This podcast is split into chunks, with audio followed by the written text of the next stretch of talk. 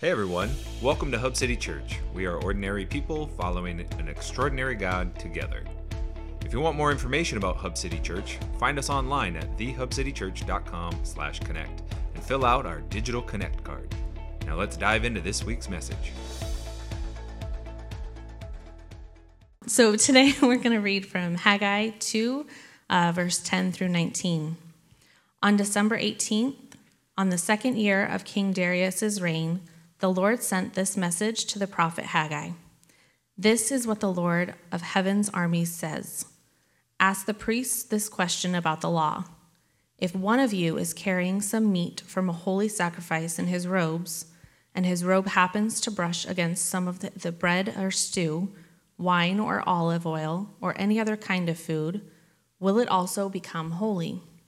The priest replied, No. Then Haggai asked, If someone becomes ceremonially unclean by touching a dead person and then touches any of these foods, will the food be defiled? And the priest answered, Yes. Then Haggai responded, That is how it is with the people of this nation, says the Lord. Everything they do and everything they offer is defiled by their sin. Look at what was happening to you before you began to lay the foundation of the Lord's temple. When you hoped for a 20 bushel crop, you harvested only 10. When you expected to draw 50 gallons from the winepress, you found only 20. I sent blight and mildew and hail to destroy everything you worked so hard to produce. Even so, you refuse to return to me, says the Lord. Think about this 18th day of December, the day when the foundation of the Lord's temple was laid. Think carefully. I am giving you a promise now, while the seed is still in the barn.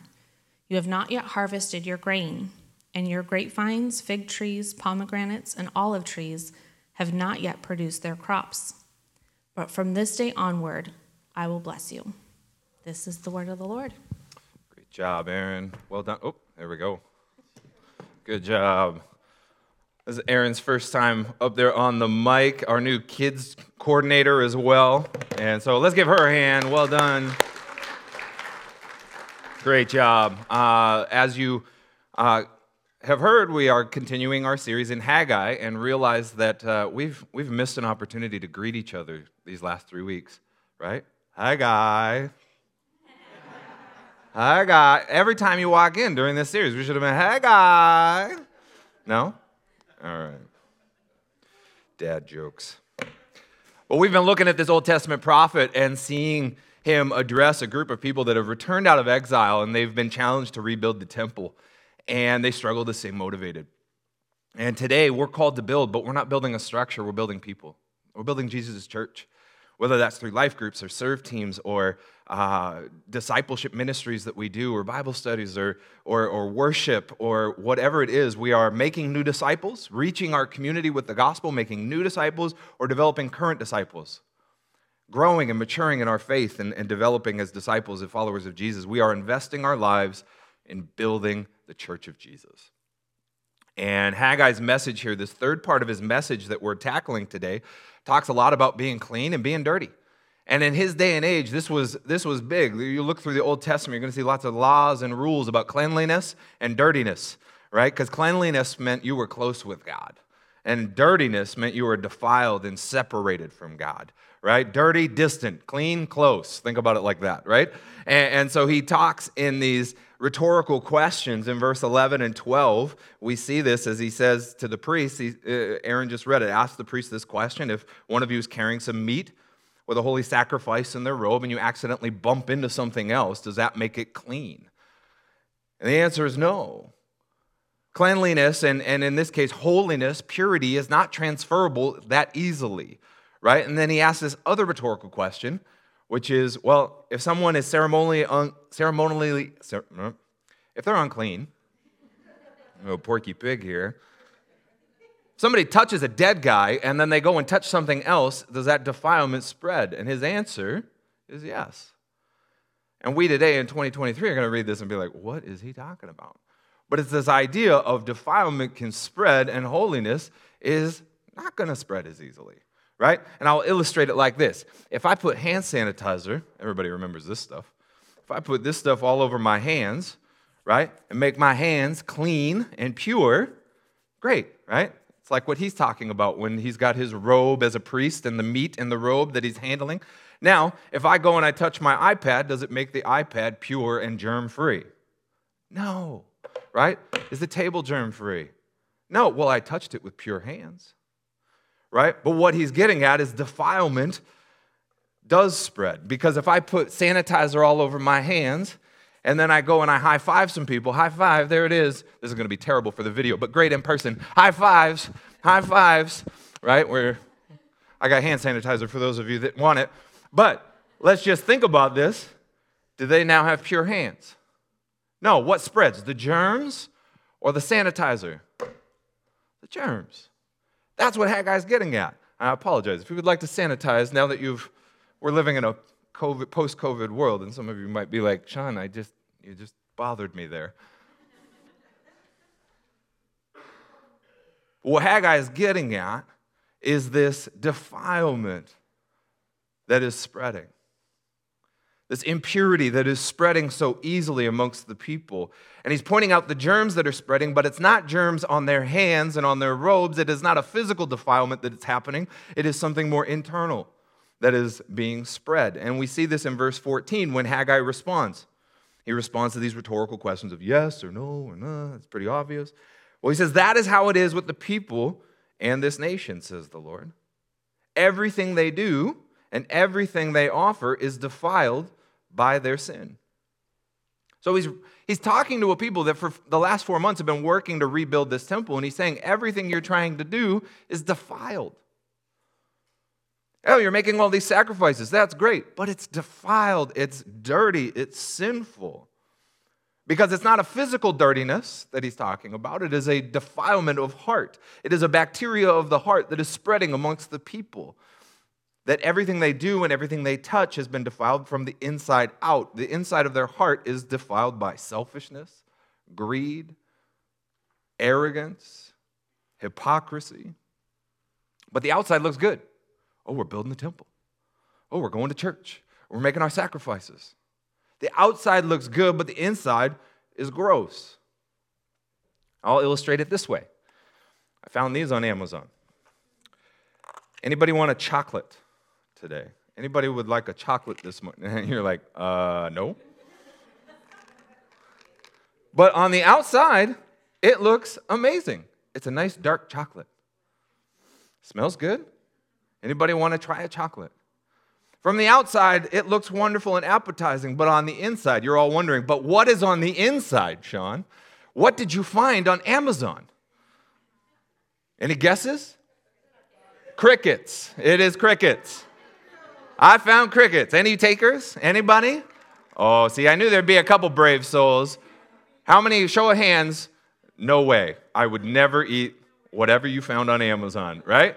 Yeah, right? The outside looks delectable, it looks great, it looks like a little chocolatey treat, but on the inside, you know, that's gross. Mm-mm, that's a bug. We, we should spray that thing and kill it. What Haggai is getting at is the people of Israel, you look like this chocolate covered cricket. On the outside, you're building the temple, you're going to church, you're doing all the right things, you're making the sacrifices, you're raising your hands in worship, you're doing these things, you're posting on Facebook. That's great. But on the inside, you a nasty little bug. Should I eat it? I think I should. I think I should. Protein. This is my breakfast.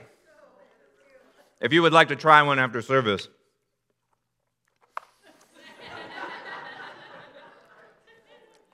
There's a nice aftertaste. I'll be flossing bug legs out of my teeth later.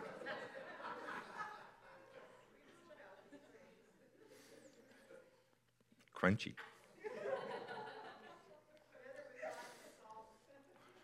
But what? Aaron, can you hand me my coffee? I have to get this taste out of my mouth. Thank you. I am thus proving my point of what Haggai is trying to say. Much better. the point of what he's trying to get at here is not about clean up your exterior. Today is not about shine yourself up for Jesus. Today is about everything is defiled if the inside is impure, if the inside is gross. You could have a spiritual exterior that looks great and chocolatey delicious, but on the inside it's a gross little bug. Well, it's defiled. And what he's getting at here is he's calling out this kind of compartmentalized purity or compartmentalized holiness that has developed. They've gone through and compartmentalized their life into different time slots. This is my church time. This is my temple building time. This is my me time. How many of us have done this with our lives? And he's calling them out because their, their building of this temple is symbolic of their devotion to God. It is symbolic of their worship and their honor towards God, and yet they've compartmentalized it to a time slot. We create compartments in our time when we say, well, this is when I'm going to act good. This is when I'll act holy. This is when I'll act righteous. Whatever spiritual word you want to use. I'll be pure when I'm at church. I'll be pure when I'm in this building. I'll be pure on Sunday mornings or when I'm serving the kids' team in the back, right? Hopefully, you're not flying off the handle back there. You are acting good, but, but sometimes we compartmentalize to a certain location or a certain time or a certain task that we're doing. That's when I'll be a good person. And we've got other compartments in our time where I'm going to do whatever I want. Whether it's at workplace or at school or in the car or late at night or when you're on vacation, you talk different, you act different, you think different, you joke different, you're motivated differently.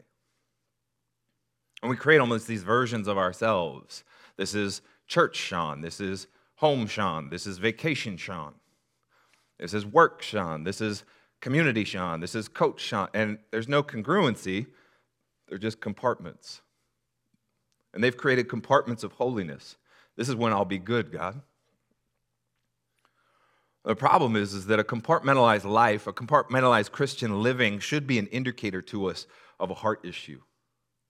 Something's going on in the, in, in, the, in the depths of our heart. There's a disconnect between our heart and our hands. What we're doing isn't matching what we're motivated to do. And a divided heart is going to lead to a divided life. If my heart interior, inside is divided about the God that I'm going to worship, is divided about the the God that I'm devoted to? Well, a divided heart will lead to a divided life and it will lead to a divided worship. That's what Haggai's getting at.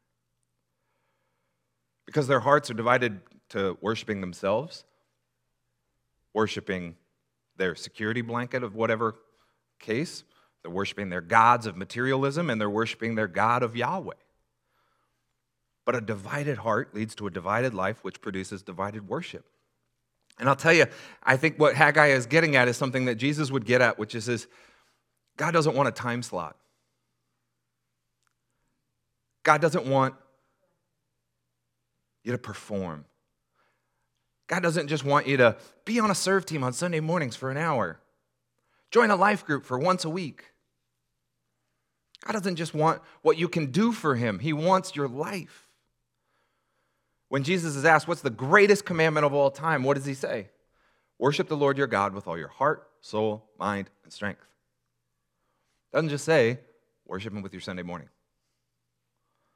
Love the Lord your God with all your heart, soul, mind, and strength. God wants us to be in love with our entire being, our entire life, not to be divided, not to be compartmentalized, not to have a, a, a, a church version of ourselves and a work version of ourselves, but there should be a similarity. The gospel should penetrate into all areas of our lives school life and work life and community life and family life and all of these things that we love God with all of our heart, soul, mind, and strength. It's more than tasks, it's building the kingdom with our feelings and our emotions and our motivations, our thoughts, our words,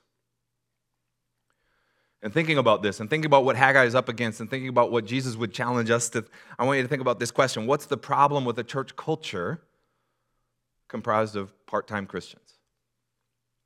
What is the problem with a church culture that is comprised of compartmentalized holiness, compartmentalized purity, part time Christians? What's the problem with that? Why is this an issue?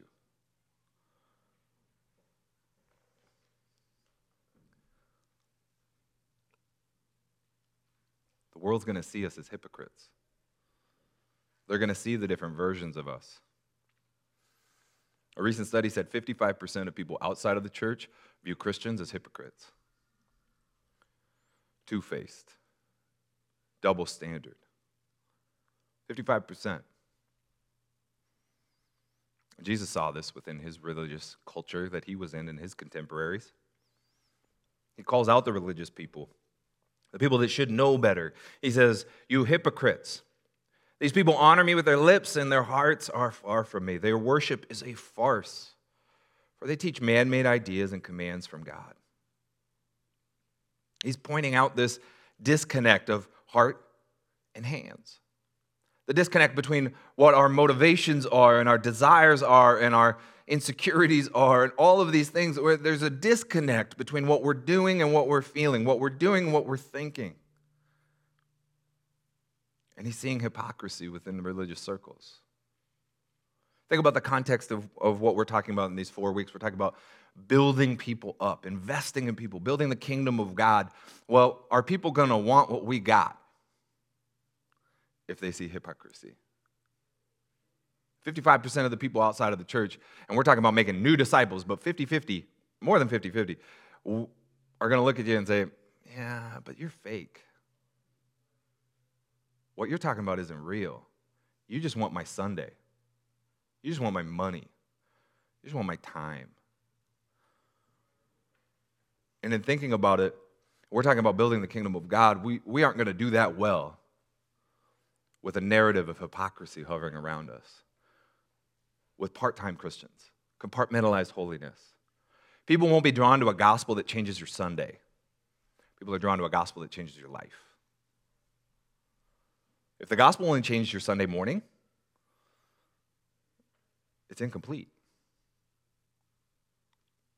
They want a gospel that changes their life, changes the way you view your family, the way you view your, your calling, your purpose, your eternity, your tragedy, your suffering, your glory, your victories.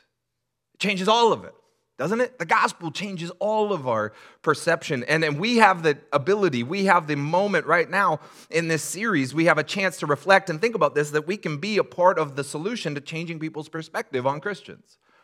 To not continue the narrative, but rather to change the narrative, to shift the narrative, to begin to show people that I don't have to be one of those Christians that you think I am. I'm going to do it different. I'm not going to have work Sean and community Sean and family Sean and vacation Sean. I'm just going to have Sean that follows Jesus. But it starts with us examining our hearts. And it's building with our heart, not just our hard work. And we can't neglect the difficult effort or the, the, the, we can't neglect the effort it takes to participate in building God's kingdom. It takes time, it takes energy, it takes resource, it takes all of those things to build the kingdom of God, right? But Jesus didn't just care about hard work. He doesn't just want you to do something for him. I don't want you to just be busy for a church. When you hear us give you opportunities for next steps, don't hear, oh, just another thing we got to do. No, it is, it is about opportunities to build the kingdom of God, meaning build you up or build somebody else up through you. But we cannot neglect the difficult paradigm that, that well, it's going to take time, it's going to take effort, it's going to take intentionality, it's going to take prioritization. We've talked about some of those things, but it's also going to take heart. And God wants to do something in our heart and start with our heart. And, and think about the words of Jesus when he talks about heart. One is that he, he focuses on the inside out that it works from the inside out. So often we work from the outside in. Change behavior and it'll change my attitude. Jesus flips it and he says, well, let's start from the inside out. When correcting the religious people in Matthew 23, this is what Jesus says. He says, first wash the inside of the cup and the dish, and then the outside will become clean too. This is a nice life hack for doing dishes. But more than that, it's a lesson for us that it's not just about being busy for God. God wants us to address what's going on inside, what's going on in our heart. What are we motivated? What are we stirring? What are we thinking? What, what's compelling us to do these things, right? And so often uh, we feel in church circles that we just we got to change behavior. Stop swearing. Stop saying mean jokes.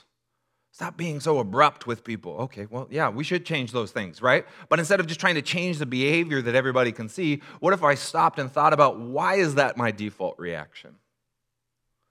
What if I prayed and, and reflected and conversed with Jesus about, God, why do I have such a short fuse? What am I trying to control? Instead of trying to just quit our addictions, right? That's another one. Oh, I got to stop drinking. I got to stop smoking. I got to stop looking at this. I got to stop doing these things. I got to, you know, we feel that pressure in church to change the exterior. Quit your addictions, right? But in, I think what Jesus would challenge us to do is stop and think about, well, for a moment, let's, yeah, we should change behavior, but first and foremost, let's think about what are you trying to escape? What are you distracting? What are you trying to numb? What, are, what hole are you trying to fill in your heart with those things? Because you could try cold turkey to cut that out of your life, and you might do really well for a season. But you'll still have the hole that you're trying to fill. Maybe it won't be with food, but it'll be with something else. Maybe it won't be with alcohol, but it'll be with something else. And so Jesus would challenge us to think about the compartmentalization that happens in our hearts and think about what's going on on the inside. Focus on changing the inside, those motivations that nobody else can see, those things that you don't say out loud. Would you say those things to Jesus? To live a life where He gets my entirety, not just my Sunday, is going to start with my heart. Start with those motivations. Start with those feelings. Start with those thoughts. Start with those insecurities.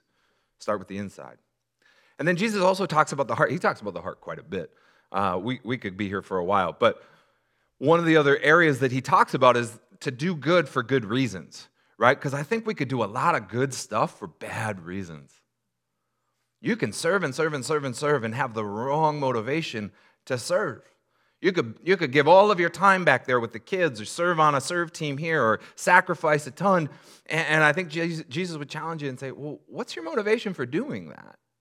What are you chasing? What is the reward that you desire?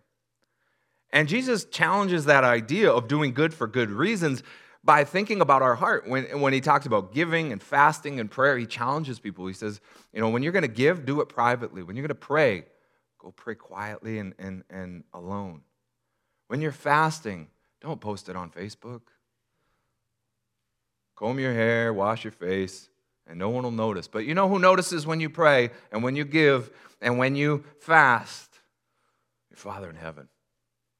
And He's going to give you the ultimate reward. But if you're chasing these other things, and this is the challenge for us, is, is we feel warm and fuzzy when we do good stuff, right? This last week, we had a, a, challenge for us, and we're doing it every month to pray for 23 minutes on the 23rd of every month for the year 2023. Praying for our church. I prayed for 23 minutes this week. It was awesome. It felt good, right? It felt warm and fuzzy. And I didn't post it anywhere, I didn't tell anybody, I just did it. Well, now I'm telling you. Dang it.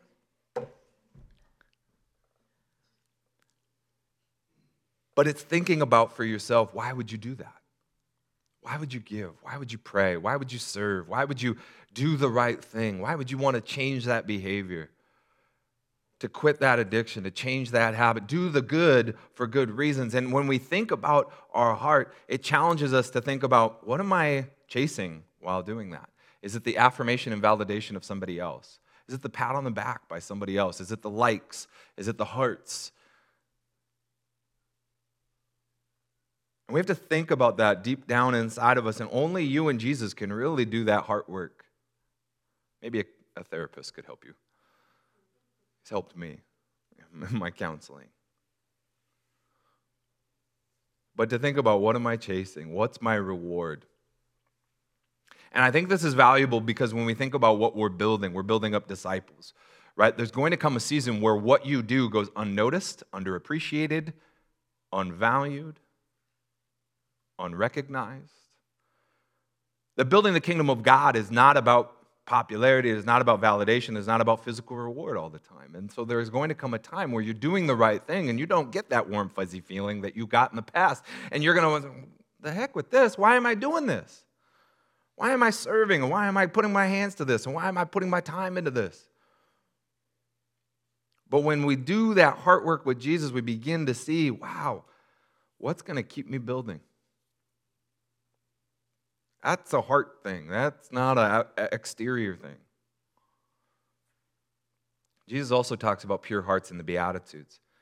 When he talks about pure hearts, lead to clear vision. In the Beatitudes, of all these blessed statements, he says, God blesses those whose hearts are pure, for they will see God. Purity of heart gives us a clarity of vision, that we aren't clouded by a bunch of other things. Gives us a clarity of vision to see who God is and what He's doing in our lives and what He's doing in our church, what He's doing in our community. We can miss that stuff because we've defiled our heart and distracted our heart and numbed our heart. It's kind of like a dirty windshield when you're driving over the pass and you get snow on it and you get sludge and you get dirt and you get the sand and you get bugs splattered, right? Everybody can picture that dirty windshield. And you clean that windshield with your wipers and that wonderful wiper fluid. And it creates the clarity. And that's like, man, it's just like, ah, I can see. I love that feeling. I love doing that. Like squirting the fluid and then whoosh, whoosh, whoosh, and you get that clean slate. And it's dirty all around, but it's like clear right where you're looking. I love that. Fe- There's something so gratifying about that feeling. And thinking about that clarity of vision that we have while we're driving with a clear windshield. And think about what Jesus is getting at. When you combine the sacrifice of Jesus on the cross with the repentant heart, it is the wiper fluid and the wipers working together. We repent and we experience the, the, the sacrifice of Christ, the grace of his sacrifice. It clears my vision to see who God is and what He's doing, to get the bugs out of the way, to get the sludge out of the way, to get the selfishness and the hypocrisy and the greed and the materialism and the arrogance and the insecurity. And I'm wiping all of that away. Now, I'm not doing the wiping. The sacrifice of Christ did all of that on the cross. But I got to repent. So I think it's a two part thing here. I, am repenting, but it's only because of the sacrifice of Jesus on the cross that I experience that clarity. But a pure heart allows me to see God. How many of you want to see God in your world? Listen to the way the, the book of Hebrews describes it. It says, Under the old system, the blood of goats and bulls and the ashes of a heifer could cleanse people's bodies from ceremonial, ceremonial impurity. Very much a Haggai context. Just think how much more the blood of Christ will purify our consciences from sinful deeds so that we can worship the living God. Just, I'm going to repeat that. Just think of how much the blood of Christ can purify our consciences from sinful deeds so that we can worship the living God. That is what Haggai wants. That is what Jesus wants. That is what today is all about. The sacrifice of Christ purifies us from the inside out so that we can see what God's doing in His church. We can see what God's doing in our families and in our lives and in our community. We can see God at work because God blesses those with pure hearts, for they will see God. And I love that we worship a God that gives us hope. The, the end of this Haggai passage gives us some hope. And, and and we may have missed it, so I want to revisit this last verse here real quick. But just this idea that God's not done because the people of Israel uh, had messed up. God's not done with us because we messed up. We all have heart work that we need to do. We've all got things that we need to continue to work on inside of our hearts. And that's, that's the training ground for you and Jesus. It's below the surface It's not in what you do, but it's in your heart. And I want you to look at this verse because it, it, it, gives us a promise for the future, which tells me that God's not done with the people of Israel. And I think it's true for us. He's not done with us just simply because we messed up. He says through Haggai in verse 18 and 19 think carefully. I'm giving you a promise now that while the seed is still in the barn, You have not harvested your grain, and your grapevines, fig trees, pomegranates, olive trees have not yet produced their crops. But from this day onward, I will bless you. This is a future promise, a future harvest, a future blessing. It's not yet realized. So when I read this at the end of Haggai's message, what do I see? I see hope. And I hope today that when we talk about this idea of the purification that we find in Christ, it gives us hope. It does not condemn us, but it rather compels us to say, I messed up, and maybe my priorities are wrong, and maybe my times are gone, and I've compartmentalized my life, but God's not done with me. I can experience a fresh start today. And I want to see God move. I want to see God move in my church. I want to see God move in my city. I want to see God move in my family. God's not finished with us, and He could purify us from the inside out so that we could do the hard work of building His kingdom. But may we not mess that up, because I think if we mess that up, we turn into those hypocrites we were talking about. We turn into jerks, Christian jerks. We're doing the right thing for the wrong reasons. And sometimes I bumped into Christians outside of the church and realized, like, you follow the same Jesus? Would you follow Jesus? And I wonder how many times people bumped into me and realized, like, you're a pastor? Because I was trying to do the right thing for the wrong reasons. I was trying to do the right thing, but my heart had gotten hard or selfish or just preoccupied with the task. And I hardened my heart. I became a jerk. I care more about the, the, the procedure or the, the task at hand than the person I was working with. I care more about doing something for God than being with my God. And Haggai wants us and I think Jesus would want us to be people who are in communion and connection with God, partnering in building his kingdom from the inside out. Let's pray. We hope you were encouraged by today's message. If you want to take your next step in following Jesus, fill out the digital connect card at thehookcitychurch.com slash connect. We'd love to celebrate what Jesus is doing in your